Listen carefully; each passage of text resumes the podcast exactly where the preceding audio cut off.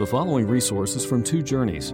Two Journeys exists to help Christians make progress in the two journeys of the Christian life the internal journey of sanctification and the external journey of gospel advancement.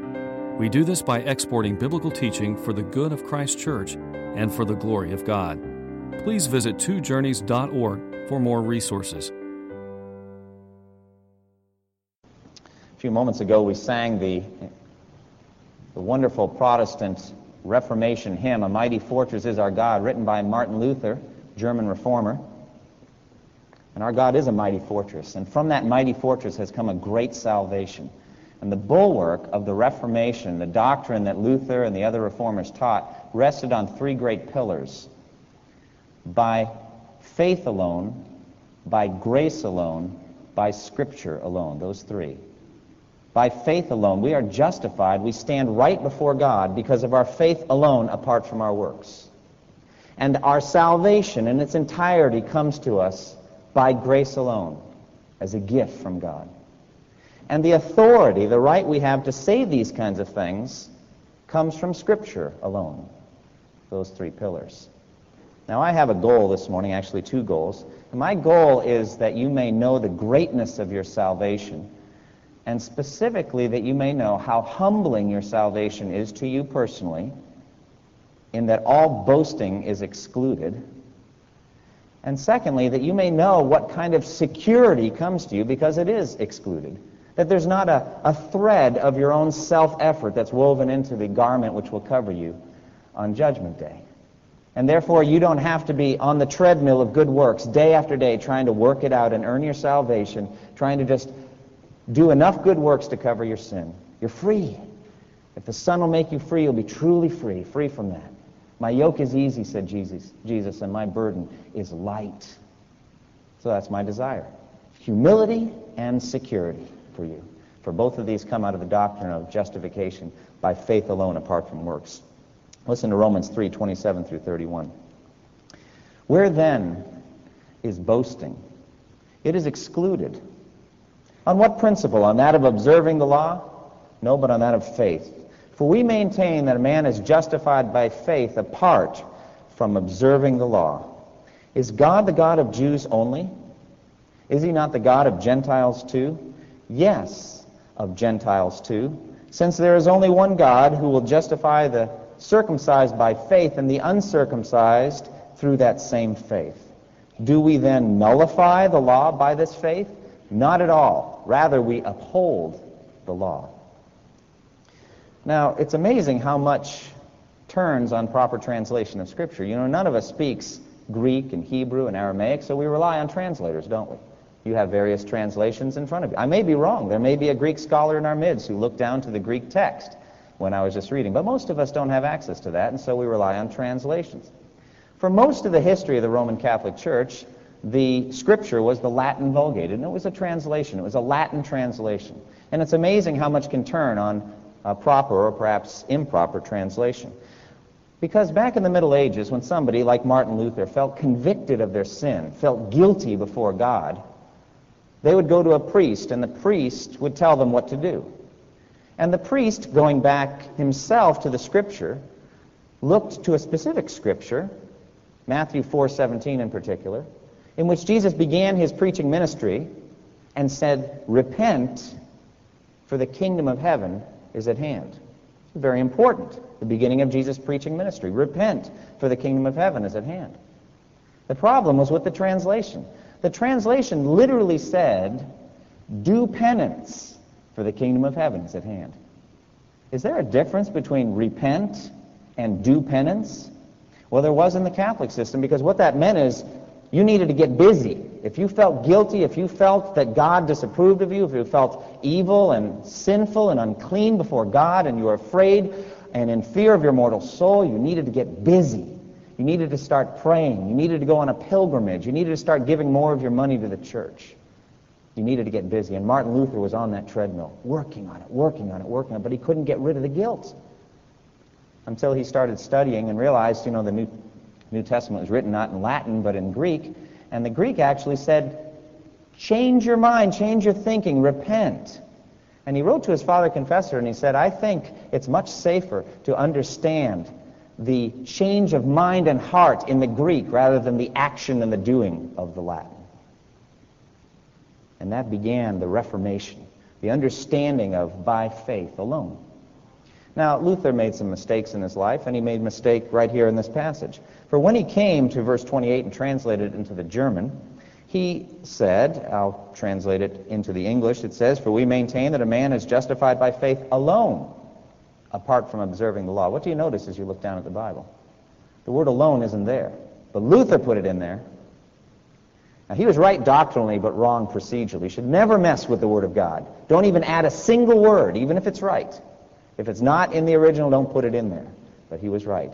For we are justified by faith alone, apart from works. Now, where did he get that alone that he put in there? Where did it come from? Well, it comes from this text, verse 28, and also Romans 4 5. However, to the man who does not work but trusts God, who justifies the wicked, his faith will be credited to him as righteousness. It's a right doctrine by faith alone. And he wanted to teach it, and it was the foundation of his doctrine. Now let's get our bearings as we try to understand where we are. This passage that we're looking at this morning is a transitional paragraph from the great doctrinal themes we've been talking about recently on into chapter 4. Now, as you remember, Romans 1 and 2 and 3 are written to convince us of our need for a Savior, to convince us that we need salvation. Do we naturally need that kind of convincing? Well, of course we do. We think we're just fine we think we're acceptable before God. And so we need to be convicted of our sin. And so God's Word does precisely that. And so in Romans chapter 1, he talks about Gentiles who exchange the glory of God for an idol, something they make with their own hands. They do not give thanks to God. They don't glorify Him as God, though evidence of His existence is around them every day. And so they make idols. They exchange the glory of God. They take the, the sun out of the solar system, the center of the... Sorry what you get for wearing these things. If you go like this, it statics on you. They took the sun out of the center of the solar system and moved it away and put a, a planet, something that was meant to go around that sun, back in the center, and everything flew apart. That was the, that was the Gentiles. Then in chapter 2, he takes on the Jews, who did the same thing. They exchanged the glory of God for something else, and they demonstrated it by the fact that they did not obey the law. They dishonored God by disobeying the law. And so Paul sums it all up in Romans 3 when he says, all of us, Jews and Gentiles alike, have sinned and lack the glory of God. We don't have the glory of God. We lack it. And so we need a Savior. The last three times we talked about the cross of Jesus Christ and how it provides an answer to the great problems that we saw. For in Romans chapter 3 it says, There is no one righteous, no, not one. There is no one who understands, no one who seeks God. All have turned away. They have together become worthless. There is no one who does good. No, not one. That's all of us. We all need a Savior. And so at the, what I call the glowing center of the gospel, Romans 3, 21 through 26, we see erected the cross of Jesus Christ and how it answers our deepest needs. We took three weeks to look at it. We had justification. That God, by the cross, by the blood of Jesus, declares us righteous, free forever from the guilt of our sin. He cancels that written code against us. He cancels our sin. And so we're free. We're, we're guiltless before God by faith in the cross of Jesus Christ. And then the second time, the second week, we talked about propitiation. The way that God had absorbed, that Jesus had absorbed the wrath of God as our substitute. He drank the cup of our wrath. Remember that God is a passionate being, and he loves passionately, but he also is passionately involved with evil. He's angry about it. It creates wrath. And so we who are sinners are under the wrath of God. Naturally, Jesus drank the cup of our wrath to the bottom. Propitiation. He's our substitute, our sacrifice that takes away the wrath of God. And then last time we talked about demonstration, how God demonstrated his justice in Christ. How can it be that any of us sinners, if you really know yourself, you know yourself to be a sinner, that we have any claim to go to that beautiful, that pristine place called heaven? Are you hoping to go there when you die? Do you know what kind of place that is? It's a kind of place where the seraphs are crying, Holy, holy, holy is the Lord God Almighty. it's a holy place, a righteous place. And we are not holy, neither are we righteous. So how could it be just to allow people like us into heaven? We declared that last time. God demonstrated justice in the death of his son Jesus Christ. By faith in him, it is just for us to be saved. Now, our access to this, as we've been saying, is by faith. we already saw it very clearly in verse 21. But now a righteousness for God, apart from law, has been made known, to which the law and the prophets testify. This righteousness from God comes through faith in Jesus Christ. By faith we are justified. And he is our propitiation by faith. And he is demonstration for those who are justified by faith. It's faith that's a connection here. Now, in all of chapter 4, he's going to talk about faith. What kind of faith it is that saves. It's Abraham's faith. Abraham's faith. And so we have a transitional paragraph here from chapter 3, the cross of Jesus Christ, on into uh, Abraham's faith. So faith will be contrasted here in our passage with works of the law, and then in chapter 4, verse 1 through 8, uh, with Abraham and David and their works, just works in general, not works of the law at that point. And then circumcision in chapter 4, verse 9 through 12. And then faith is contrasted with law in general, verses 13 through 16, and then with sight, or an earthly existence, uh, verses 17 through 22. And that's where we're headed. This is the transition between those two. And so we can see characteristics of this great salvation. We already see that there's a display and a demonstration of the love of God, the love of God in Jesus Christ, dead on the cross for us. Now, we'll get more on that theme in Romans chapter 5, verse 8. But God demonstrates his own love for us in this while we're still sinners, Christ died for us. We saw, as we talked about, the justice of God last week. But now there's three other aspects I think will give a more complete picture of this great salvation. We're going to see them this morning. First of all, this great salvation excludes all boasting. Justification by faith alone excludes all boasting. Secondly, it includes Gentiles and Jews alike. And third, it establishes the law. Let's look at the first of these three. Faith alone excludes boasting. Look at verse 27 and 28. Where then is boasting? It is excluded. On what principle? On that of observing the law? No, but on that of faith. For we maintain that a man is justified by faith apart from observing the law. Can I say to you in all love that America is a boastful nation?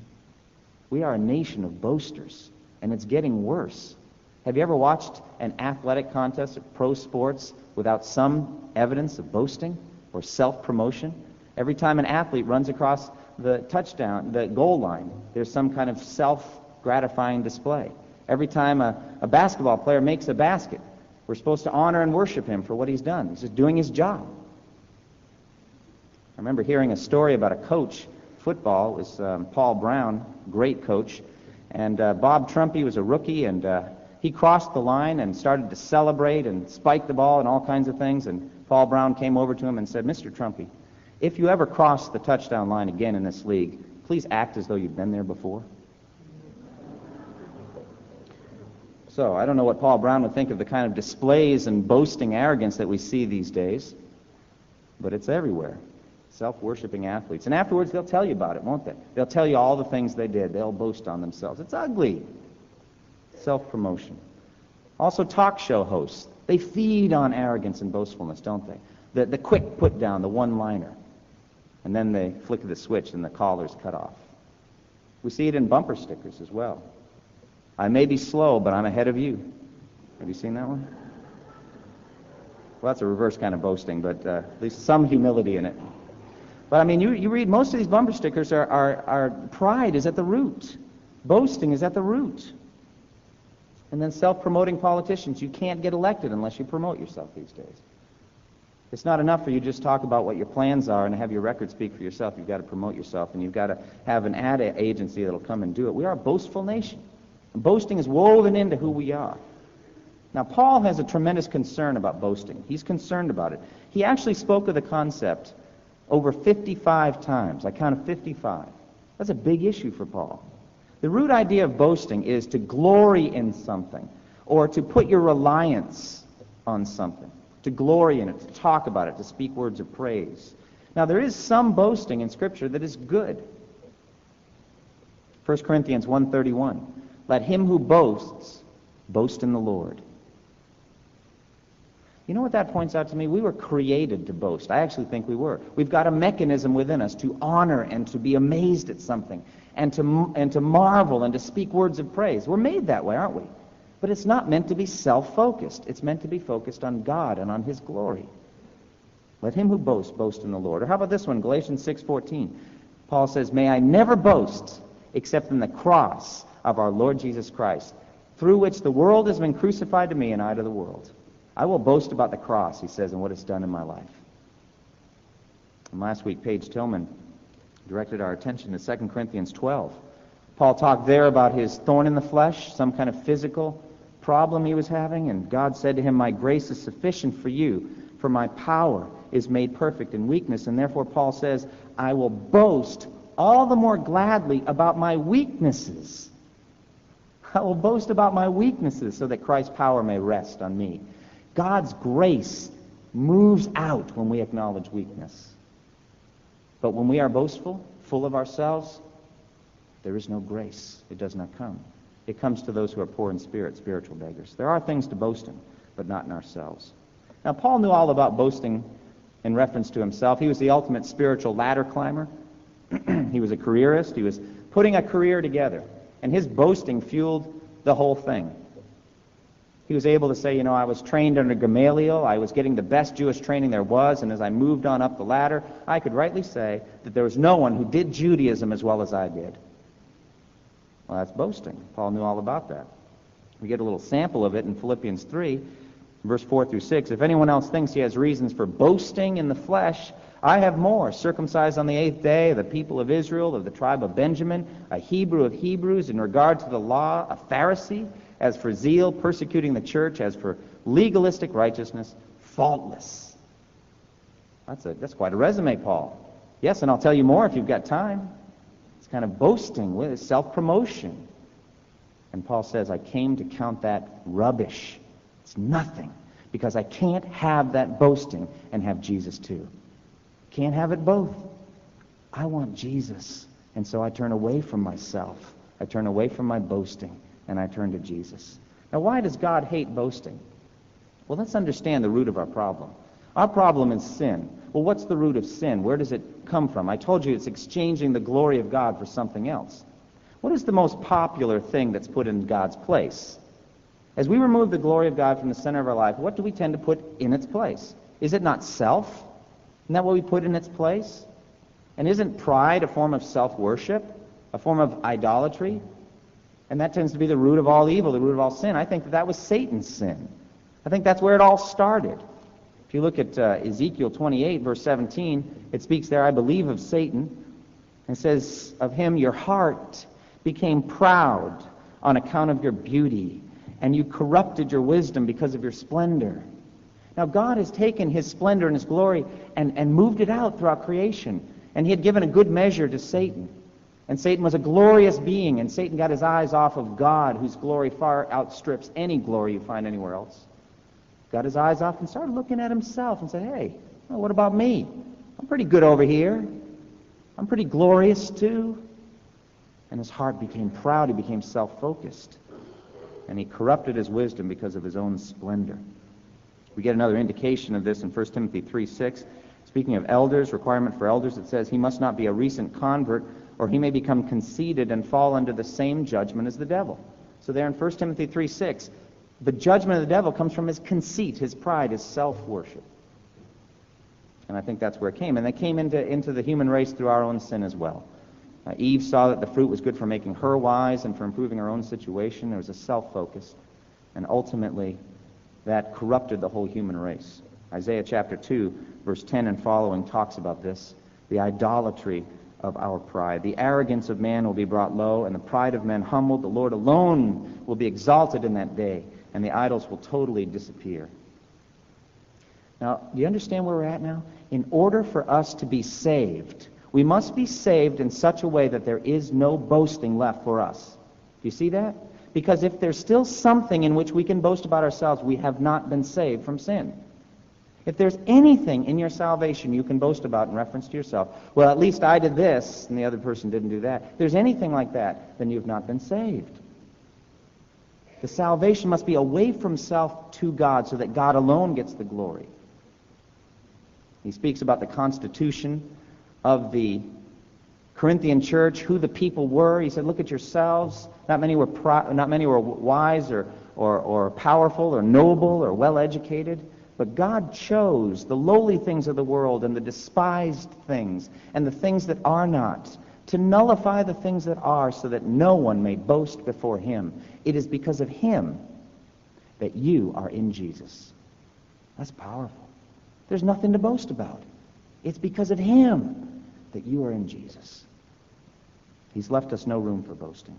Now, here in this text, he tells us that boasting is excluded, and excluded how? Not by works of the law. No, not that way. But by faith alone is boasting excluded. Faith alone excludes boasting. If you are justified by works, don't you have a ground for boasting? Won't you say, well, I did this, and I did that. I did these good deeds. I gave this money to this charity. I helped this, this poor person. I prayed regularly. I fasted two times a week. You can boast about yourself. Law leads to that, and therefore law leads to condemnation and to death. Does not lead to freedom from pride and boasting. But faith alone does, because faith is nothing to boast about. There's nothing to boast about regarding faith. I look on faith as essentially passive, that we look to God and say, Give, O Lord, what you have to give to me by the word of your promise. Give it to me, God. I'm a spiritual beggar. Just give to me what you have promised. It's a conduit, a pipe in which the blessings of God come to us. And it itself, that very pipe of faith, is established as a gift of God's grace. Ephesians 2, 8, and 9, For by grace you have been saved through faith, and this not of yourselves, it is a gift of God, not by works, so that no one can boast.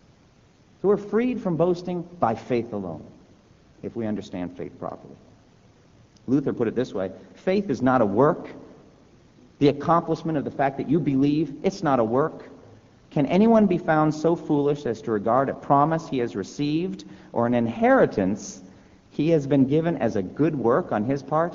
What a good person I am. I just got a million dollars from my aunt who died. No, it glorifies the aunt who gave the money, not the person who received it as a gift. And faith is that way. There's no glory and no boasting in faith. It's just a conduit established from heaven to earth that we may receive his blessings. Faith alone excludes boasting. Secondly, faith alone includes Jews and Gentiles. Verse 29 and 30. Is God the God of Jews only? Is he not the God of Gentiles too? Yes, of Gentiles too. Since there is only one God who will justify the circumcised by faith and the uncircumcised through that same faith. Justification by law excludes Gentiles. And since most of us are Gentiles, that means we, had no, we would have no business being here today to worship God. We were left out. We were excluded under the Old Covenant. Circumcision did that. The dietary laws, the fact that you could only eat certain things and not other things, the fact of worship rules and that you couldn't come into the Holy of Holies, the fact that you couldn't even come into uh, the place where the Jews could come. There were walls and boundaries set up that excluded us. There was a dividing wall between us and the Jews, and therefore there was no salvation av- available for us in the law. Now, John Piper points out that the Old Testament, the Old Covenant, was basically a come and see religion. Now, stop and think about that. There was a temple set up, wasn't there, in Jerusalem. Three times a year, all the Jews had to come and worship at that temple. Furthermore, similar to the days of King Solomon, you remember? Uh, the queen of the south came from the ends of the earth to come and see Solomon's wisdom, to come and see the effect of Solomon's reign. And when she did, she praised the God of Israel who had given such a wise king to Israel. It was a come and see religion. There were things set up that you could come and observe. But the new, new covenant, the New Testament, is a go and tell religion, isn't it? It's go and tell. It's got to be portable. The religion has to be portable. Gaza, who talked to us earlier, came to faith in Christ. If he were to go back to his home or go to anywhere with the gospel of the Old Covenant, it's no gospel at all. For the Gentiles are excluded. They must become Jews. They must be circumcised. Can you imagine going to, let's say, a Stone Age tribe in Irian with the gospel? And the circumcision battle had been lost in Acts 15, and so you do need to become a Jew in order to be saved. And so, through translators, you begin to explain about Jesus Christ and all the, those things, and then you get around to the regulations, and you say to this tribesman, this chieftain, uh, explain all these regulations, and he says, You want me to do what? Is that gospel portable? Is that for the Gentiles too? And I have to travel three times a year to Jerusalem? And I have to not eat this and I have to do that? No, thank you. No, there's freedom. There's freedom. Freedom from the law, freedom from its regulations. They had a purpose, but that purpose is gone. Our faith is a portable faith. It's a worldwide faith. It travels around the world. God is the God of the Gentiles too, since there is only one God who justifies the circumcised by faith, uncircumcised by the same faith. It's just a simple trust and faith in the gospel message as you hear. Praise God that that, that that battle was won. Now the Jews knew that there was only one God. Hear, O Israel, the Lord our God, the Lord is one. And they knew that the religion of the Gentiles was paganism, polytheism, different gods. A different hill had its own God. Every river and stream had its own God. Every country had a God. They knew that that was all falsehood. But what they forgot is that the same God who had made them also made the Gentiles and desired their salvation as well.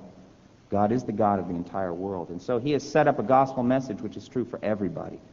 And we all hear it. Now, look around today. As you look around today, in America especially, I see a rising paganism, polytheism growing more and more. There's my God, and then there's your God. And you have your way to your God, and I have my way to my God. Isn't this polytheism? Isn't there only one God? And hasn't he spoken through one way of salvation, Jesus Christ? We have to be very careful about this as Baptists, as Christians. You remember recently the International Mission Board published some, some prayer guides, and the guides urged us to pray for Hindus that they come to faith in Christ, that they convert, that we pray for Jews that they come to faith in Christ, that they convert, for Buddhists. This is so offensive these days. And why? Because we don't believe this anymore, that there is only one God and only one way to God. But the scripture testifies that it's true. You know, Mahatma Gandhi, the leader of India, you know what he said? He said, I am a Hindu. I am a Muslim. I am a Buddhist. I am a Christian. Pure syncretism. Doesn't make any sense. He ejected the moment he said, I am a Hindu, I am a Muslim. That was it right there. Hindus worship many, many gods.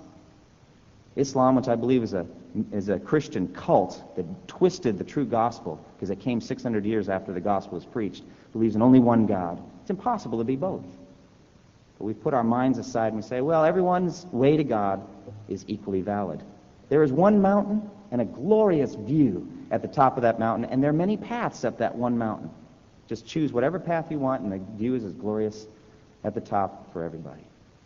That is not the Christian gospel, and it is not true.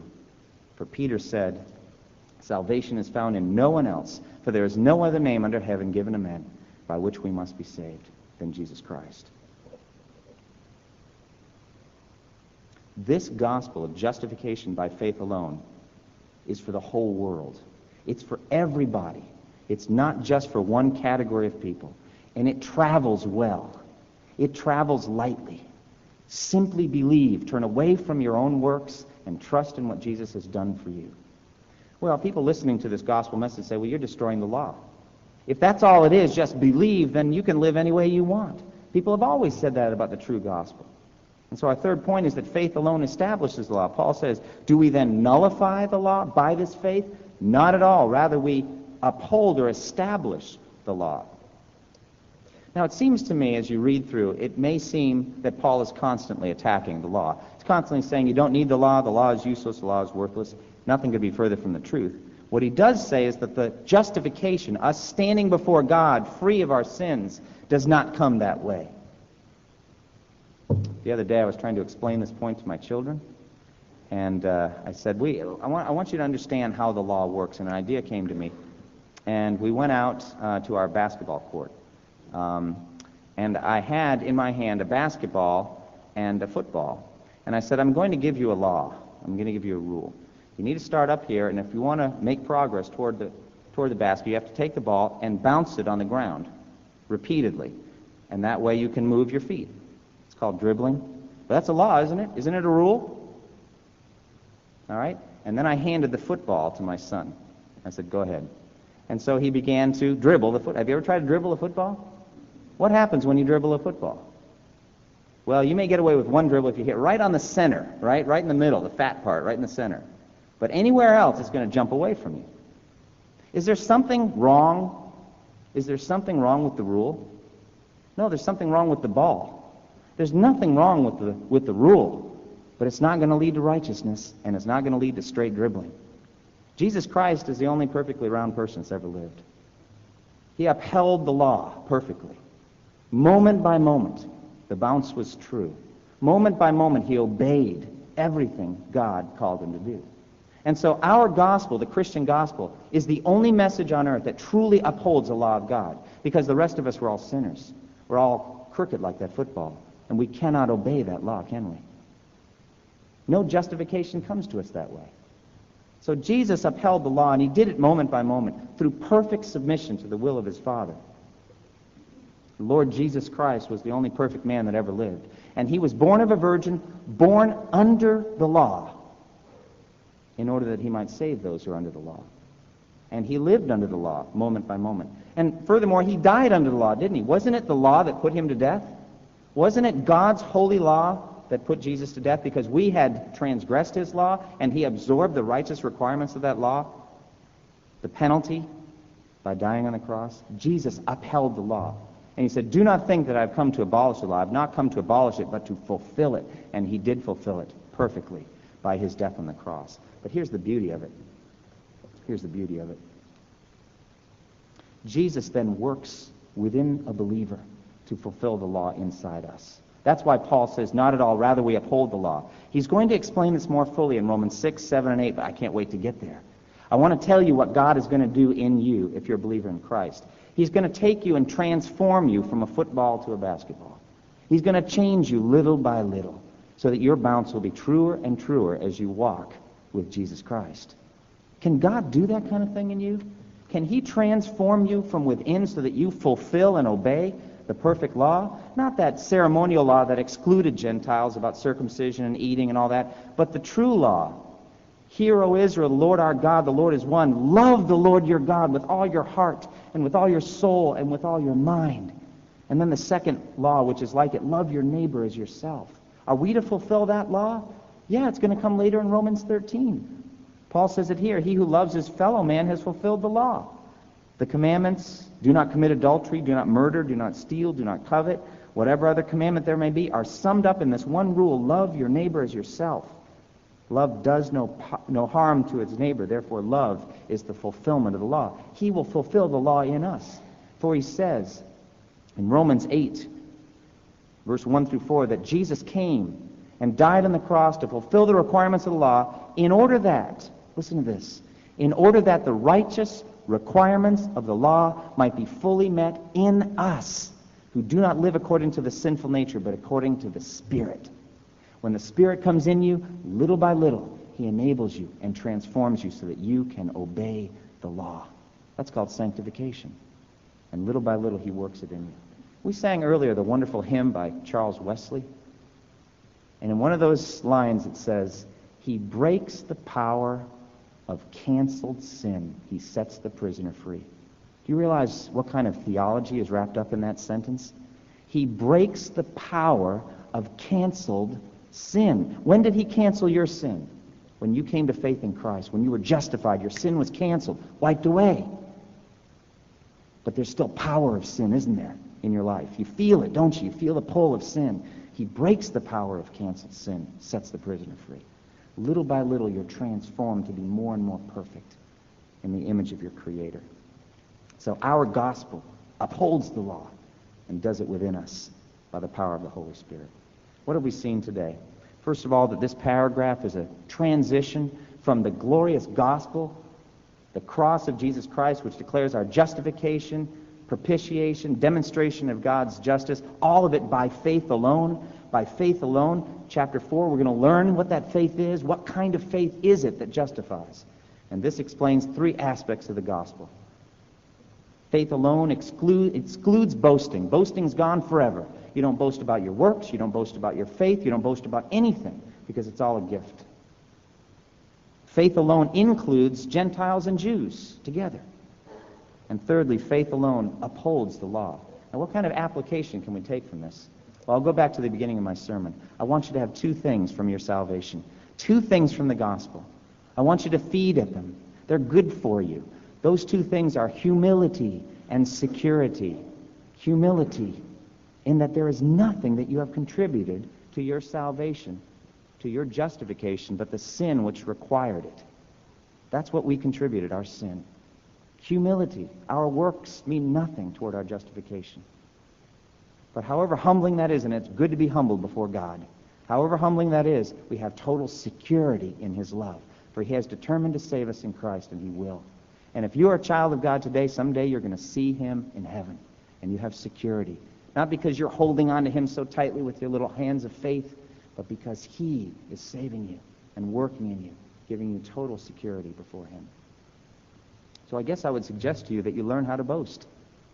Take, take boasting lessons from Paul. Let him who boasts boast in the Lord. May I never boast except in the cross of our Lord Jesus Christ, through which the world has been crucified to me, and I to the world. Don't care anymore about those things. And I'll boast gladly in my weaknesses. For when I'm weak, then I'm strong. Learn how to boast. Boast in those things. Second of all, be exclusively inclusive. What do I mean by that? First of all, let's reject polytheism. There's only one God. There's not many ways to God.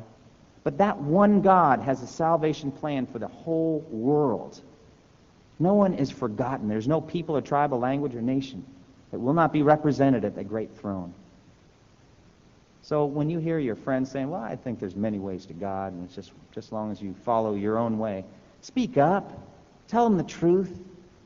Jesus Christ and Him alone is the way to salvation. Salvation is found in no one else, for there is no other name under heaven given to men by which we must be saved. And then finally, uphold the law spiritually. I told you how the gospel upholds the law. Is it going on in your life? Do you see the transformation from within? Do you see yourself loving the law more and more, wanting to do what pleases God, wanting to love God with all your heart, soul, mind, and strength, wanting to love your neighbors yourself, grieving over it if God convicts you that you have not been loving? Then the Spirit is within you doing a transforming work. So uphold the law spiritually and walk according to it. Let's close in prayer. Thank you for listening to this resource from twojourneys.org. Feel free to use and share this content to spread the knowledge of God and build His kingdom. Only we ask that you do so for non commercial purposes and in accordance with the copyright policy found at twojourneys.org. Two Journeys exists to help Christians make progress in the two journeys of the Christian life the internal journey of sanctification and the external journey of gospel advancement. We do this by exporting biblical teaching for the good of Christ's church and for the glory of God.